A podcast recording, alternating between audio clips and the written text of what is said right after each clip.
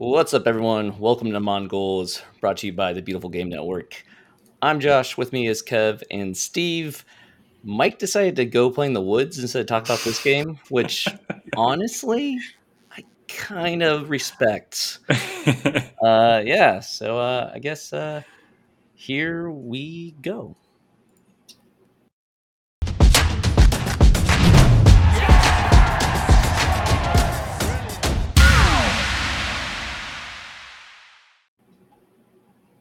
All right, got through the intro without Mike. So far, so good. I think the show might actually work. Doing great. Yeah, we're all here, so you know. Like, anyone do anything fun this weekend other than watch the Hounds lose? Josh, I think you're never going to be able to open another victory beverage. Like, I think this is what it's been a while. I'm not saying never, but I'm emphasizing the point. You know, we haven't heard that. Well, there you go. LaCroix right now instead of a proper victory beverage. We actually don't have that sponsorship anymore. So maybe that's the reason we haven't opened a victory beverage since.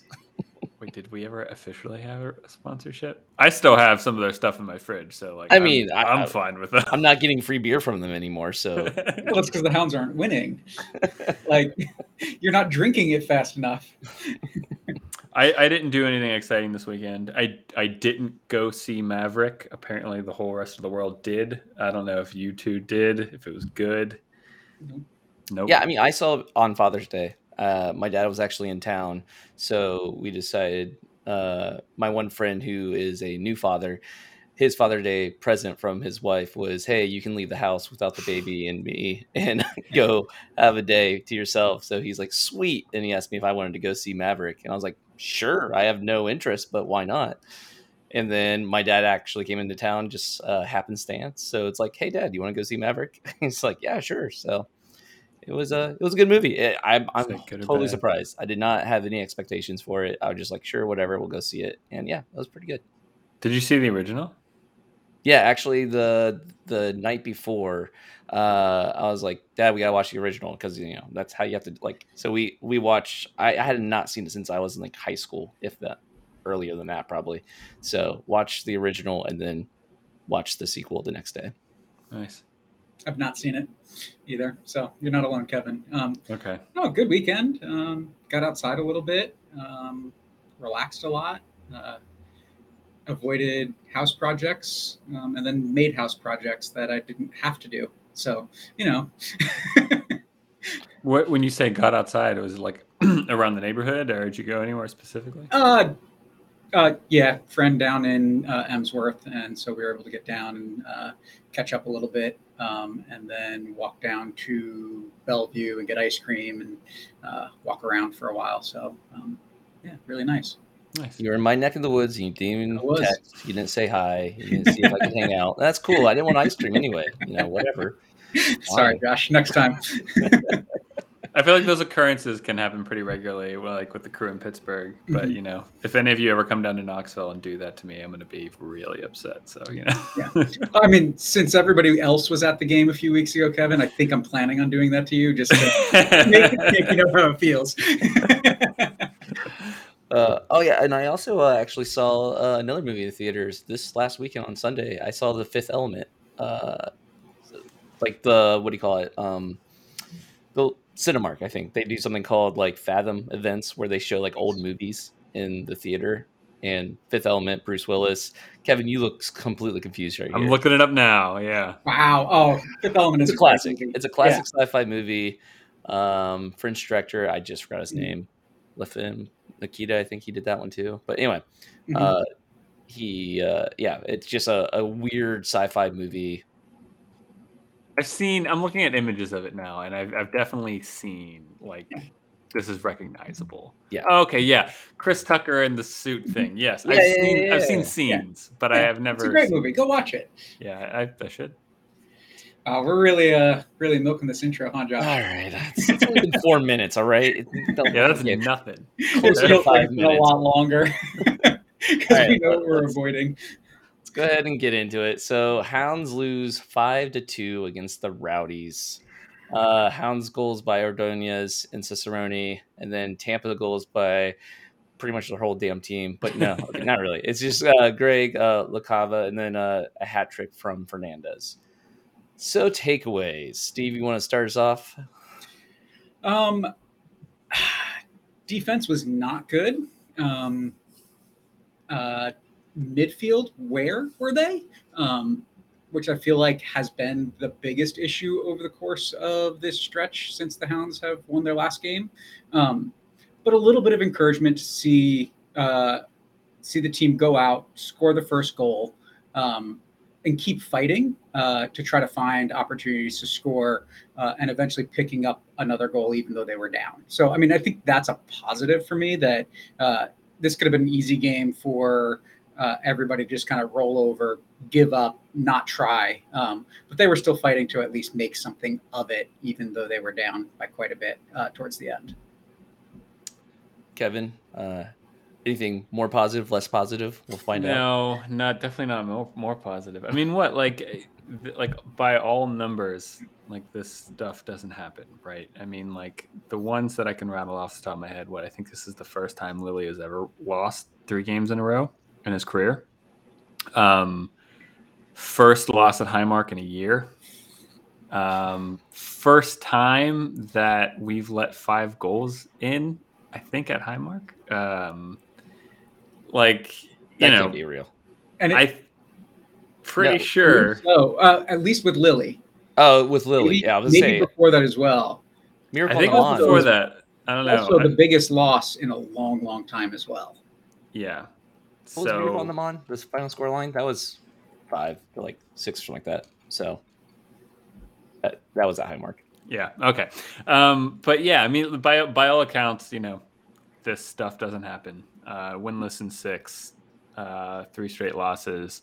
I know you can put things around that suggest it's not as bad. I mean, I it's been brought up briefly in podcasts in the past. It was brought up again by the commentators in the game stream that I watch.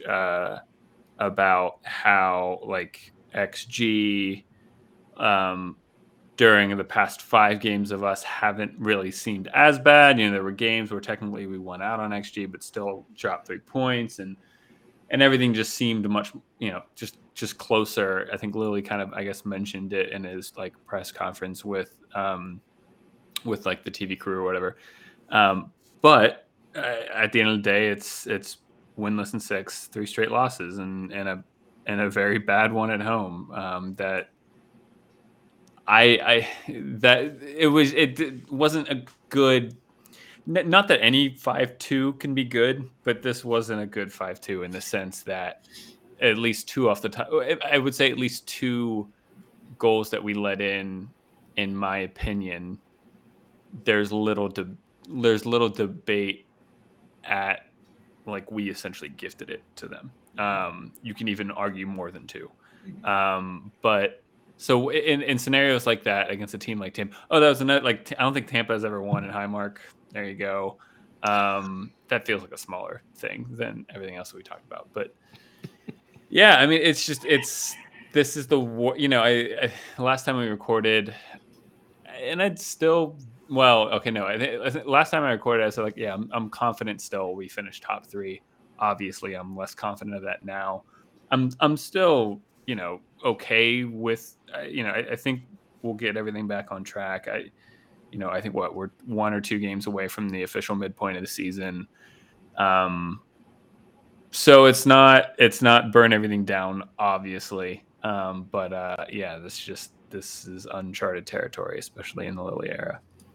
Yeah, there's talks so one of the goals, I think it was, I want to say the 4th goal, maybe the 3rd on their side, that it was offside, that it looked like it was actually a pretty, not debatable, but it was very, very close, either that or was offside. I watched in the replay, I can't really tell, and I was not watching it live, so I didn't go back and actually watch the feed of the game to see if it was that case. Their 2nd goal, I believe it was, is the one where Silva slips and just completely whiffs it, and they just kind of chip it in after that. It's easy goal. That's, just a bad situation there. Even with that said, though, good. I was going to say another one. I think Williams got just caught on the ball. He dwelled too long on it, and I assume it was Fernandez because probability. I forget who scored the goal, but just took. No, it was their sub. Yeah, it was their sub. But so I mean, there was another one, and then the other one I think is even it's not that we gifted it to them, but it was just really poor defending. It was Fernandez. It's just a long ball. And we have two defenders. I think it was Ordonez and maybe Wheat at that point. It was in the second half. It was the one where Ordonez kind of Fernandez takes it out of the air, like over his shoulder, and then like volleys it through the legs and hits the post and goes in. It's just like when you have two defenders like that are right there, and he's hitting it at a hard. It's just, it felt like, you know, we had to work so hard for all our goals, and they did not. And it feels like that's been the case for the, you know, past six games even more. So I think that's the imbalance that makes it frustrating for the team and for us as fans to watch. Is it feels like we have to fight for every yard and fight for every goal, and the opposition generally doesn't. We're almost starting at a handicap. Oh, small correction. I thought Fernandez had a hat trick. He did not. He only scored two goals. Lucky is who you're talking about, the sub. Yeah. He came in and he scored one of the goals. So, yeah. So, yeah, I was close. The whole damn team almost. Another thing to kind of take note of, near the end of the game, Cicerone slid into the goal and hit his head. And it looked pretty bad. It was right in front of the Steel Army section. We're, you know, watching him, and starts bleeding from the head, and then he gets his head wrapped. Afterwards, though, he was signing autographs. He looked fine, so I think he's okay, but it was definitely a situation where it kind of felt like, oh, man, I hope not. It was after his goal, so, yeah. Steve, any other takeaways you want to shout out? I mean, I think I'm at the point where I get that it's been a long relationship, but this, again, was another game for me. Just like a couple weeks ago in Charleston, where Kenny Forms was more of a liability in the midfield than he was an asset. And I haven't like run the numbers of like what are the actual mistakes that he's made that have led directly to goals versus the chances he's created that have led directly to goals. But I feel like at best he's break even for us this season, and that's not good enough from your captain, from the guy that's supposed to be setting the tone. Sometimes he's on point and other times he's not. It's that inconsistency, the missed passes, giving the ball away, not making the tackles in midfield. I saw more of that this week. I was hoping that it was just going to be a little bit of rust. Nobody played well against Charleston, right? So bounce back the next week. Nobody looked terrible last week down at Rio Grande. We just didn't look great. This week, the defense looked atrocious. The midfield, other than Danny Griffin, looked terrible. Danny didn't look great, but he didn't look as terrible as everybody else. And so we were trying to score goals. And I think that's to your point, right? Like, yeah, we weren't getting a lot of good opportunities. We're grinding out and really needing to take every opportunity needed to go in to have a result in this, because the only positive thing was some of the effort that some of our forwards were giving, but they had nobody even getting the ball to them. So, well, we had 6 or 7 chances to try to score a goal. Like, that's not enough in a game like this. So I forget, Steve, were you at the game or were you watching? Yeah. Okay, that's what I thought. It's a blur right now. But, put up a memory.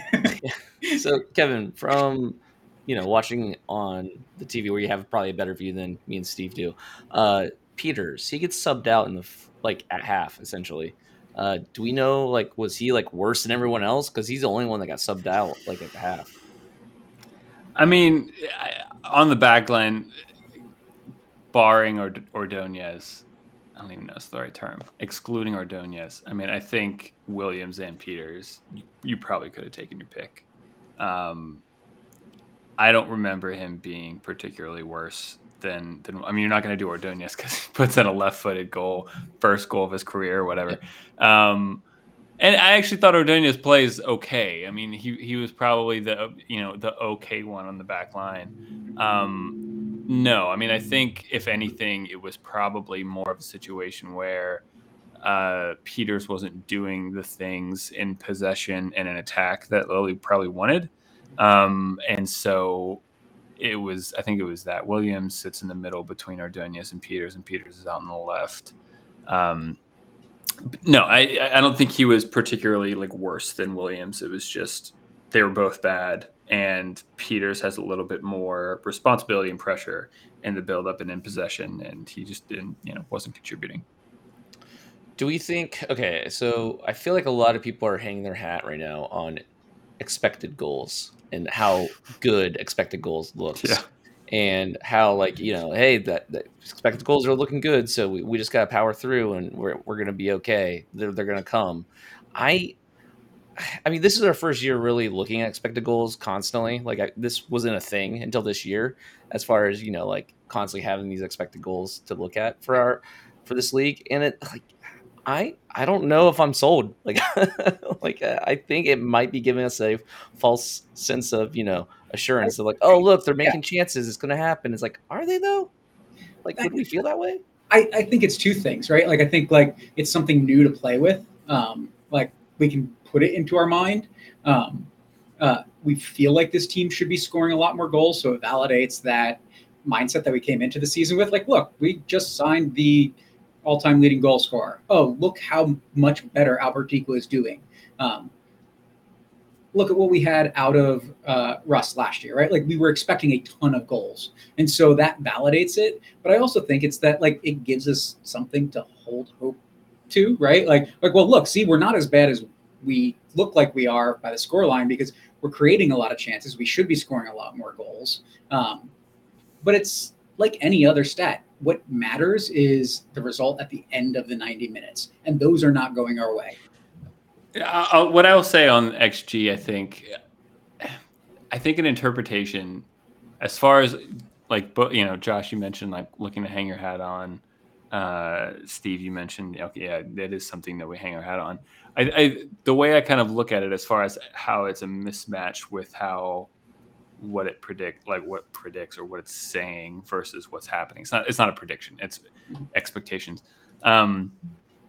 I think in those scenarios where there's a mismatch, you can potentially have two different interpretations. One, you're facing a goalkeeper that is, you know, kind of stopping shots at an above average expectation, or you have below average finishing. You know what I mean? Like, where you're in the situation, you're saying, okay, in this situation, expected goal is blah number, but it doesn't account for if you're just like a crappy finisher, right? Right? Or if you're pulling your shot, or, and so I think those are the two interpretations when you have mismatches. One, the opposition goalkeeper is playing really well. Two, you're just not finishing well. I think it's probably, especially in Tampa, it was a combination of both. Where one, look, I mean, no one's confident right now. Our finishers included. So no one's just, you know, hitting it cleanly other than Ordonez. And I did think that Tampa's keeper had a pretty good game. You know, there were a handful of shots that weren't like definitely going in, but were good saves. And so it felt like it was a scenario where a little bit of both happened in that. And I think in the kind of context of everything that made it a little more frustrating, yeah, it feels like we, in this game in particular, and maybe more of an overall statement, it feels like in some of these games, you know, yeah, their goalkeeper is winning them partial points and our goalkeeper is kind of losing us partial points. And in a Lilley tenure where that normally hasn't been the case, it's a bit odd to see it this year, maybe. I mean, to that point, they, let's see here, it looks like, according to the stats at least, two block shots from Tampa, actually getting two block shots. We had 11 shots, 5 of those on target. So we did take a lot of shots, especially for us. And another point I kind of want to make here is going back to what you were talking about with, you know, all-time goal scorer Steve, you said that. Kelly didn't make, like, he was on the bench. We had 5 subs. Lilley actually used all 5 subs, which is something we've kind of wondered about in the past, where he doesn't seem to use his subs even when we're losing. He uses all 5 subs. We only had 7 guys on the bench, and Kelly wasn't one of those subs. Like, we're losing the whole game. We need goals, and you leave him on the bench. Is something going on with Kelly? Like, do we? No one said anything about him being injured. In, what, 2 weeks or 2 months, basically. And granted, yeah, I'll say, like, yeah, we signed the all-time leading goal scorer, but Russ scored more goals last season, I think, than any single season that Kelly has ever scored goals, right? So, like, yeah, he scores a lot of goals over time. He's good for a few goals a year for sure for us, right? Should be scoring more with the opportunities that we're able to provide. But I think maybe as well, like, are we overestimating what we should be scoring anyway? I don't know. Like, I started to wonder 3-4 weeks ago, is Bob not playing him at home because of the turf? Because he was coming on for the last 30 minutes every once in a while. But then, like, what, he didn't play, was it Charleston he didn't play or start or something like that? I don't remember which game it was. But then there was a game where we were on grass and he didn't start as well. So I don't know if that theory's part of it or not, but he's just not getting into the starting lineup as often as I would have expected. And I can't justify that is because Albert Dikwa is doing that much better on a game-to-game basis. Neither of them are putting 2 or 3 goals in the back of the net a week. So, like, what's the difference for me at this point? And he can't score if he's not on the field. Like, right. I, you know, as much as I want to bemoan his, you know, lack of performance lately, as far as what he's putting on the score sheet, it's not like he's getting all that many chances or all that much, even when he gets subbed on. It's sometimes in the 75th minute. So it's like, I don't know how much we should be expecting him to score if he's not getting full games or even full halves. So it's concerning. He was one of the big signings that we were all excited about, and he was performing at the beginning of the season, and suddenly just disappears. And now I'm left wondering, like how good are we without having that type of goal scorer or having his performance on this team? I mean, Steve, you mentioned, like, you're not sure if, like, or you don't think it's just that Dikwa is, like, better for the lineup or whatever, to keep Kelly out of it at the moment. My only reasoning for why Kelly isn't playing more leads me to believe that Lilley kind of feels like they're a toss-up at the moment. Mm-hmm. And so in some ways you could suggest that. Well, go ahead. You put up a comment on. I was going to wait till you're done. Sorry. No. Go for it. Burger Brand asked the question: is he hurt? As far as we know, from everything we've been told and what we're seeing, practices, that kind of stuff, he is not hurt. He is not reporting any injuries. If he was hurt, he wouldn't have been a sub. Like, that would be my assumption. Yeah. Like, you don't put him on the bench if he's hurt. I mean, on the stream, Ordonez scores, the camera cuts to the bench, and I specifically remember, you know, Kelly up off of it, like, clapping, smiling, whatever. I don't know. I think, I'm sure at some point earlier in the season, there was a game or a moment where Dikwa and Kelly were both on the field at the same time. But it doesn't seem, I mean, that's not an occurrence that happens a lot. And I don't think Lilley now, especially in the kind of system that he's playing at the moment, I don't think Kelly and Dikwa get on the field at the same time. I think they both hold the kind of same position, i.e. the central lone striker kind of thing. So I think at the moment, it's Lilley's probably thinking in his head, okay, it's either Kelly or Dikwa. And Josh, I get your point where he can't score if he's not on the field, but out of memory, the past X minutes that he has been on the field, not a ton of goals have been flying in. I mean, earlier in the season, he was scoring like 1 every 100 minutes or something. In the bulk of his minutes that, you know, over the past, 6 to 10 games or whatever, he hasn't scored much. So I don't know. I can only assume that Lilley's probably, okay, it's either Dikwa or Kelly. For whatever reason in practice or whatever, he's picking Dikwa at the moment. And I would also say it's not unlike Lilley to maybe do a, I don't care who you are, you know, I'm bigger than you, this team's bigger than you, and whatever. And so, like, I'm not saying he would intentionally bench Kelly to make a point, but there might be something there. But I think the Kelly mystery is a really interesting mystery so far for the season. He comes in with pedigree, scores goals, and all of a sudden it's gone completely cold. So I'm going to take stats completely out of context, right? To kind of talk through some of that, right? So we look at 16 games so far. Dikwa, he's played in 15 of those, started 9. He's scored a goal every about 110 minutes. Kelly, he's only missed 3 games. He's played in 13 of them, started half of them, which that means that they started 1 game together, because you can't have them. You can't have 17 starts for 2 players start together at least once. He's scored 6 goals. Sorry, I mixed up the amounts per minute. Dikwa is 1 every 178 minutes. So basically once every 2 games. Kelly is 1 every 110 minutes. So basically 1 every 1.5. And a quarter games. Now, that's why it's completely out of context, right? Because I say that right after you just talk about how long has it been in his most previous minutes. But I've got to believe that there's something to looking at those numbers, that either Kelly is in the position to be successful more often in the way that Bob is using him, or he's just the more efficient goal scorer, right? I don't know how to answer which one of those it might be, or he was hot early and he's cooled down. I don't know. Is it that the rest of the league is playing us better? I'll say this. I think one of the issues from Saturday night that Bob talked about in the post-game press conference was Tampa Bay lined up very different than how he had prepared for them to line up. And so he felt there was a little bit of a tactical mismatch at the beginning of the game.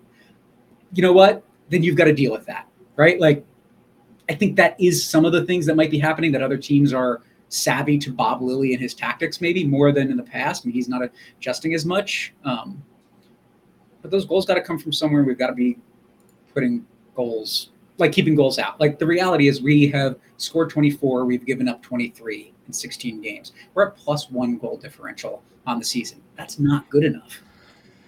I would be interested in if someone, could tell me if he changed, not necessarily the personnel on the field, but if the way he lined up the team changed within the first half. Because if they brought out a different formation and different tactic than what he was expecting, you would think he would have made a lot of changes at the half. Mm-hmm. And he only made 1 as far as personnel. So, that's interesting if that is the case. I'm wondering if our formation changed in the second half or not. Again, from the Steel Army section, it's kind of hard to tell. Yeah. I'm not sure. So from being a little farther up, it looked like there was a little bit different than what I expected with the back line. Starting off, you had Dixon playing farther back in that wing back role. As the game progressed, he moved farther forward a lot more. And it seemed to be more of Jelani Peters was out wide, kind of playing as that left back in a back four. But it was kind of fluid, hard to tell, what was by design and what was just by the craziness of whatever's going on the field. I did see a quote from Bob saying, "My job as head coach is to turn this around. This is what we have to work on." So that is nice to actually hear him taking, responsibility and not just saying throwing players under the bus or whatever. I do think he knows there's a problem, obviously, and he's taking some responsibility for it, which is great. It's a slump. We shouldn't probably read too much into it. It is a slump, but how long before a slump is just so how we are. What you're saying about him taking responsibility, I appreciate that you brought that out. That was the biggest difference for me this game versus the Detroit game. During the Detroit game, it kind of was come on, Bob, take some responsibility. This is your team. You're the coach. Sure, the guys didn't execute, but then on Saturday night, the thing that stuck out to me, and I think it was in that same time that he was kind of saying what you just quoted, he said, it's my job to get through to these guys. I've got to figure out how to get them to get through, basically, right? I appreciated that. So a really different mindset in that way. But yeah, you got to get through to them. So make it happen. Yeah. I don't really have much to add. Josh, you mentioned how long this by the numbers, I'm guessing this is probably Lilley's worst part of his coaching career. I mean, he's never lost three games in a row. Couple that with, you know, the previous three games, some losses and draws in it as well. Yeah, I mean, it's I don't know, and I don't I don't know. To me, there's not an obvious answer about what changes. I don't think it's simply personnel changes. I don't think it's, you know, system changes. I don't know what it is. I mean, I would have thought. I mentioned last time we recorded, I think, you know, one way out of it would be a lot more stout, and, you know, we're not letting anything in, and just kind of kill the game. You do that by making sure Forbes isn't in the midfield. You do that by adding another Griffin-like player next to Griffin. In a lot of ways, we did that this game. Kelly Rosales partners Griffin in the middle. Forbes is more of a wide forward playmaker, so he has less responsibility kind of in the midfield pressing, and, you know, we still let in 5 goals. And so, I mean, on the stream, one thing I want to point out as well, it felt like a lot at times there's so much space around our players. We weren't compact at all. There'd be points where, like, Kelly Rosales there'd be like a, you know, a 10-yard radius around him in every direction, where there's just, like, no other teammates there to support any kind of, like, defensive pressing or anything. There'd be multiple times where Dikwa and maybe Forbes would try to initiate a press, and not everyone would go with them, and then it's just easily played around. We felt very stretched. Tampa did a good job stretching us and creating buckets of space for them to play in. And, you know, yeah, I mean, I don't know if that's the tactical stuff that both of you guys mentioned before, about Lilley admitting he did, they didn't set up the way I expected him to. I mean, this is a little bit of a digression, and it's a little bit of a soapbox of mine that I got on before. And I don't know how much of this is actually playing out at the club and in the team. But when you rely so much on coaching from the sideline and coaching players through a game, you're kind of inadvertently taking away their ability to kind of think through games themselves and kind of problem solve on the field.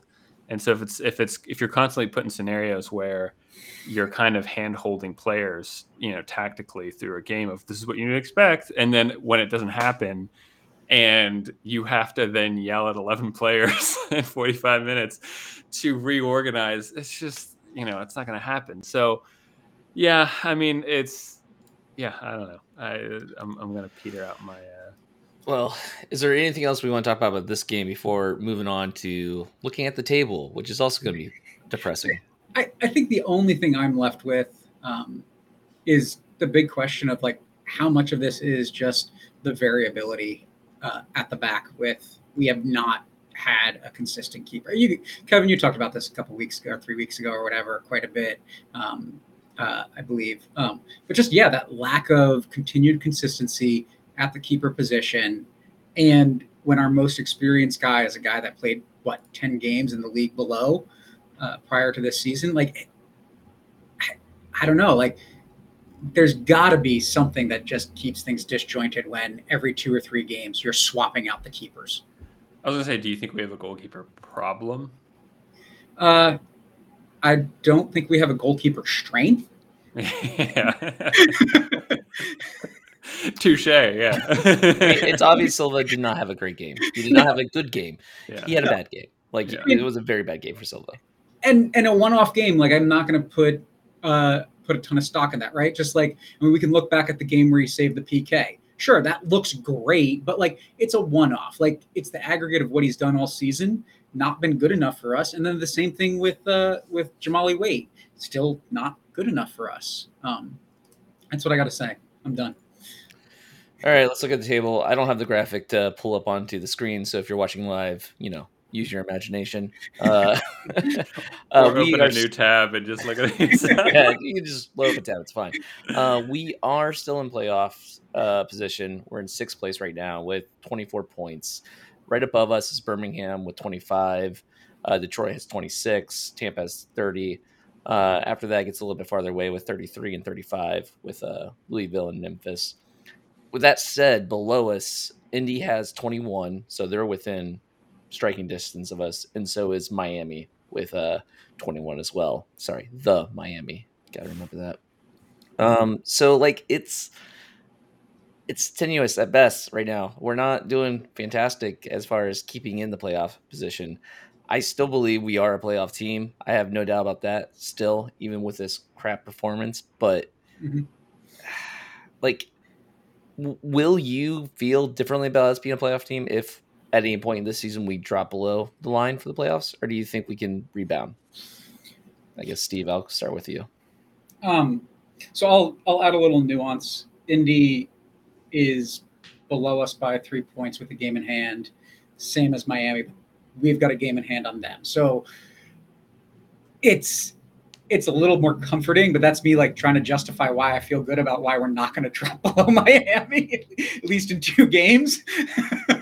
Yeah, I mean, but then I look at it the other way. I mean, we are just like 2 points outside of getting back into home field advantage for the playoffs. So like it can go either way really quickly. So I think a lot of it depends on what we're going to talk about next is this next 3-game stretch, right? Like 3 games in, what is it? 8 days, 9 days, whatever it is. Might be a little longer than that, but where we've got 3 games in 2 weeks. We've got to pick up a lot of points in that time and give ourselves the best opportunity, both from a stop the bleeding, figure out how to get back on the front foot, and from just keeping the table in our control. I mean, but I think the thing that is most discouraging to me is you look at the table and there's only one other team that doesn't have a win in their last 5 games, and that's Miami. Wait, are you talking about near us? Because I mean, if you look all at the bottom there, Red Bulls, yeah. Sorry, don't forget about the Red Bulls. Far down. Yeah, I would say. I didn't scroll far enough. I saw the 13. Let me change the question for Kevin. Kev, will we get below this point in the table? We're in 6th place right now. Do you see us ever going below 6th place this season? I mean, it's one of those things where like I don't have any evidence to say no, because like we've been that bad.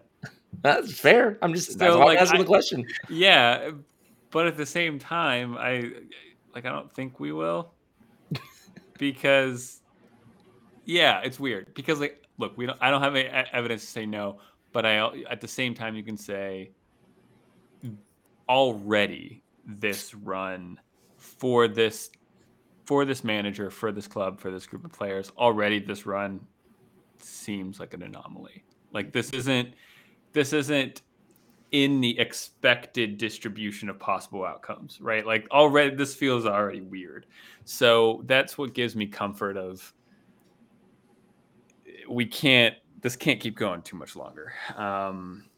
So I'm kind of I'm in between. I think it's up to them to prove that, you know, this is an anomaly. Yeah. We have evidence early in the season that it is. We have Lilley's whole career to suggest that it is. But no. So yeah, if you're pushing me, no, I don't think we will drop lower than 6th, but you know.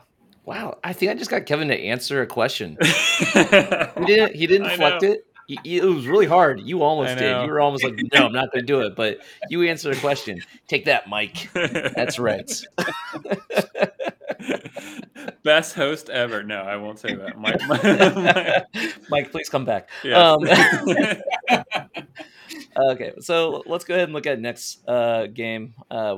Friday, we face off against the Baby Bulls away. I forget where they're playing now.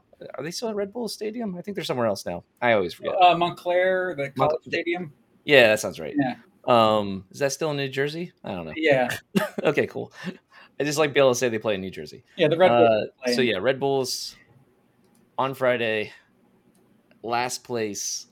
Their record right now is they have 1 win, 12 losses, and 3 draws. Oof. They are a terrible, terrible team. They've never won at home this season. God, we gotta win this game, right? Like this is a, this is a game we win. Like I'm saying it now. We cannot lose this game. Not because we can't, as far as like how bad we are, we could, but I feel like this is a must win. Am I crazy for saying must win this early in the season? Kevin.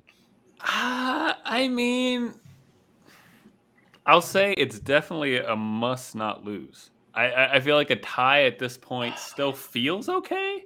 No. Like because it's the Red Bulls, though? I know. Look, I know. But like It's just like you said, I think it feels too early to say it's a must win. But I'm with you from even just an like a morale standpoint. We can't lose this game.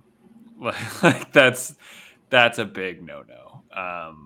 So it's big. It's not a must win, but it's big. Steve, agree, disagree? It is a must win game. Like I would have put the Charleston game as a must win game. This is a team that is no better than Charleston. The only reason Charleston is better is because they beat us, right? Like Charleston would be at the same point in the table as them otherwise, right? Like, yeah, we've got to beat these teams. Like I've said it all season. These are the games we have to be winning on the road. And okay, so it's out the window at this point in the season. We're not an elite team right now. But if we ever want to be an elite team, we've got to be crushing these teams and then making it difficult on the road for the home team to win when the other teams are good and beating everybody at home kind of thing. Like, of course it's a must win. My only thing about that is I think in the past I probably would have agreed with you. I just I'm becoming, and this is probably just me changing my outlook in order to fit the scenario that we're in.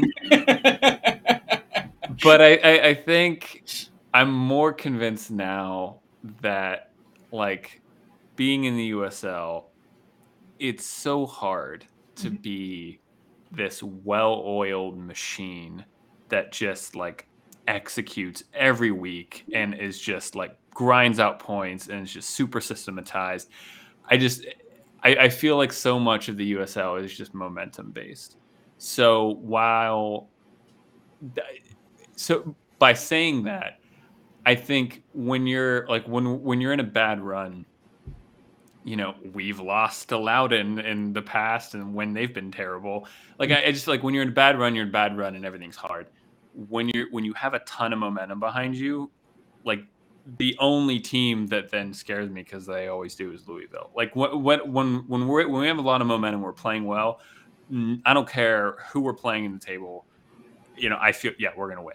Like because it's just momentum based. And so now because we have no momentum, because morale is in the basement, you know, like anything can happen. And so anything can happen, but it has like how do we build that momentum if this doesn't end up in a win? Oh, we build the momentum purely by the length of the runway we still have. I mean, I know it's shortening by every game, but it's still half of a season. And I think we do, once we get momentum, then, you know, whatever, we can go on a 7-game winning streak, but it's just not there right now. So my thing with that is another reason why I feel like this is a must win is because of that runway as far as who we play after these games. I'm not going to get into talking about the next couple of games because they will have another show before this, but we go from playing the Red Bulls to playing Indy and then Miami. Going back to the table, the two teams right below us, only by 3 points, are Indy and Miami. So like, those games are important. They're both at home for us. So they are like, you know, winnable, even though our home record is now shot, but it's still like, we are good. We are better home than we are away by a long shot. So I want to see that ramp happen with New York. And I feel like I'm so less confident in this, in our team winning at home if we lose against the Red Bulls, because that's going to be such a blow. Like, you lost against a team that has one win on the season. Yeah. Is the worst team in the league. Yeah. It's just terrible. Especially in the moment that we're in. Because I feel like we've had we had the same scenario play out against Loudon last season, but we were like doing fine. You know what I mean? And then it's more of like, oh, well, that's weird. And then you can just move on. But like when you lose to the worst team and you're really not playing well, yeah, that's really bad. The other thing that I think about with that runway, the reason that the runway oftentimes is as long as it is because of 6-point swings, right? Like, so Josh just talked about it, right? Like you talk about Indy and Miami. If those are both 6-point swing games, that's great for us if we win them, right? Like that puts us so much farther ahead. But we hit the last 4 games of the season, and those are all Western Conference teams where the best we can do is a 3-point swing over, like that's what's in our control. We can't beat the teams that are ahead of us or near us in those last 4 games. So that shortens the runway for me quite a bit. It definitely puts less in our control. Yeah. I mean, yeah, it's going to be rough. It also makes those games a little less important in the conference if we don't perform in them. But it's just, I don't like ending the season that way, because if we need must-win results, we can't beat anybody ahead of us, kind of thing. Yeah. I just think I think we'll see how the rest of the season goes. If Memphis and Louisville kind of continue on their trajectory, yeah, I mean, it's going to be hard to do anything about that. But even Tampa is sitting in third. Mm-hmm. We're not getting a group of 3 or 4 teams at the top of the East that are just steamrolling everyone and running away on a points basis. I think I did very, very quick. I mean, Tampa is like around like 1.75 points per game, and we're at around 1.5 points per game. So if we get in a scenario where, even if it's against Western Conference teams, if we're on a run and we're winning games, I don't think they need to be big 6-point swings for us to kind of shoot up the table. I think if you just put a run of games together, you could do pretty good damage in the Eastern Conference table. Sure. It's a different setup than what I think we've had historically. Yeah. And so it does change how I got to view them. So the way you're talking, Kev, are you thinking in the season we're still, battling for top of the table? If you're worried about teams running away, because if we're not going to be at the top of the table, wouldn't it be better if someone like Louisville or Memphis ran away with it, so that way they steal all the points from the other teams? And sure, they'll get first place, but who cares? Because we're not expected to get first place. Yeah, I think yes. I don't know. I think the question will become, how big is that runaway group? I think right now you can make the argument that it's Memphis and Louisville. I don't want that to include a third team. True. And in that sense, as negative as I've been, I still think it's really reasonable that we finish top 4. I think, 4th is still very attainable. I think 3rd even arguably could be attainable.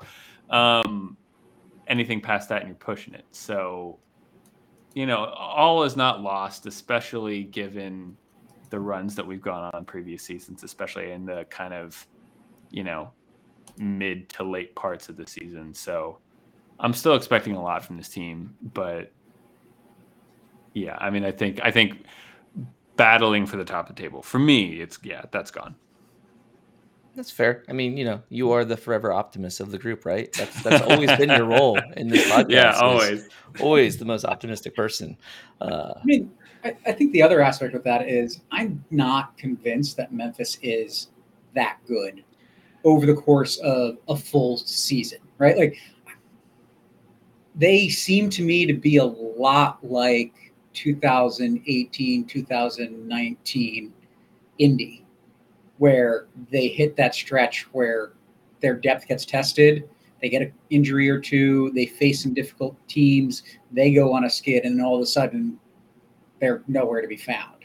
Maybe they'll surprise me, but I just don't know that they have the depth to keep this up for so long.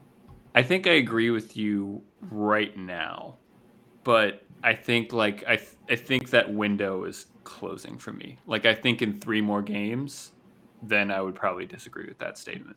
I think once they've played 19 and they're still, first in 2 points, 2 or 3 points ahead of Louisville, then I think it makes it more of a difficult argument to make that, you know, then I think you're getting into like, not that I'm saying this is on the level, but like you're getting into like Leicester City territory where everyone's like, well, they'll lose eventually. Right. And they just never do. And they just eventually win everything. Like, so I agree with you at this point, but I don't think we're far away until we have to like consider Memphis being, you know. Yeah. I mean, I just, as I look at their roster and the games played, minutes played, like they are relying on a core group of guys with like 2 or 3 subs. Like there's not a lot of depth that I'm seeing there. And so that's where it kind of hits for me that the legs are going to catch up with them, I think. And even if they've got a 6-point, 7-point lead at the top of the table, if they can't keep running at the same level, I have a hard time. But you're right. I mean, yeah, nobody expected Leicester to be there at the end of that season anyway. So we all hoped, but yeah. I don't think I would put Memphis on the same level as Leicester. Not even as like skill. I'm just saying as in like maligning where they were last season versus this season. At least they were in the same league. But yeah, and like the same could be said for Detroit. We've talked about how, you know, small their roster is, how tired their legs are going to be near the end of the season, how, you know, they also though have the issue of the fact that they've never played this long of a season. So that's also going to be catching up to them where Memphis is used to this season. We have like 18 games left to play. So that's our runway. Yeah. I think we're going to be okay. I going back to my early question, I don't see us dropping below the playoff line. I think we're going to stay up the whole season. Do you think we finish with a home playoff game? Top four? I think top four is, I mean, honestly, at this point, 4th place is where I'm hoping is my hopeful guess for us. Depending on where this goes, this ramp, I think is going to be important. This game against Red Bulls, we play them this time, and we also have another game against them later in the season. So like that's be what, 6 points guaranteed right there. Right. Well, I was going to say, I usually hate when Michael does this. And you're going to do it to us. I'm not going to do it to you. But I'm saying I would say it's not unreasonable to think that we could get 7 points out of the next 3 games. Mm-hmm. And in which case, you know, we're only 2 points behind Detroit, who sits in 4th on the same number of games played. So again, I want to point out about Detroit, like they're not right now any better than we are. We've got the same record like between the 2 teams. Both teams are 2 wins, 2 draws, and 4 losses in the past 8 games. So like I'm not putting Detroit in that surprise category of Memphis anymore. All right. Yeah. Is there anything else we want to talk about before wrapping up the show? Let's go get a bunch of points in the next week and a half. All right, we're hoping Red Bulls give us wings. That's what we're hoping. Good job, Josh. Even that little line right there, the host, that's great. I came up with that one earlier, and I'm just sitting on it. I'm like, okay, when can I use this line? All right, everyone. I don't have an outro here, so I'm just going to say, you know, tune in. I don't know if there's going to be a watch party next week or for Friday's game or not. We don't have anything officially planned, but, of course, if you go to Bulldog, they'll have the game on. So will Mike's Bar and Grill. I think that's what it's called. Yeah, the official one. You at Mike's Beer Bar. Beer Bar. That's what it's called. Yeah, come to Bulldog instead.